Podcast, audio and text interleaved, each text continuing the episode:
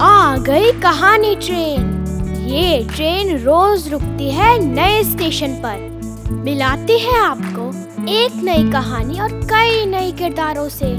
तो सब सवार।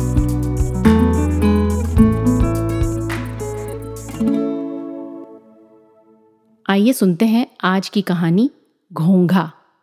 इसे लिखा प्रमोद पाठक ने प्लूटो पत्रिका के लिए। घोंघा अपनी बेहद धीमी चाल से परेशान था।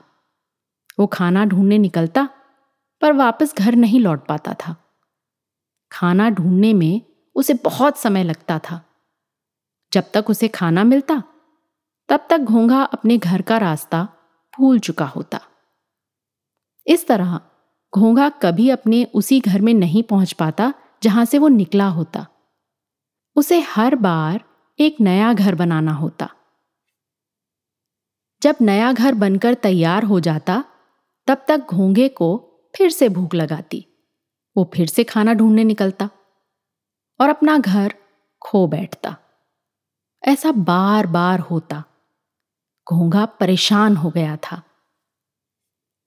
एक दिन उसने तय कर लिया कि अब वो अपना घर साथ लेकर ही चलेगा। तब से घोंगा अपना घर अपनी पीठ पर उठाए चलता है।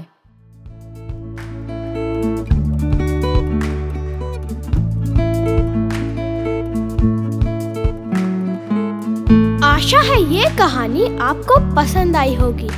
ये कहानी आपके लिए लाए रेखता, नई धारा और प्रथम।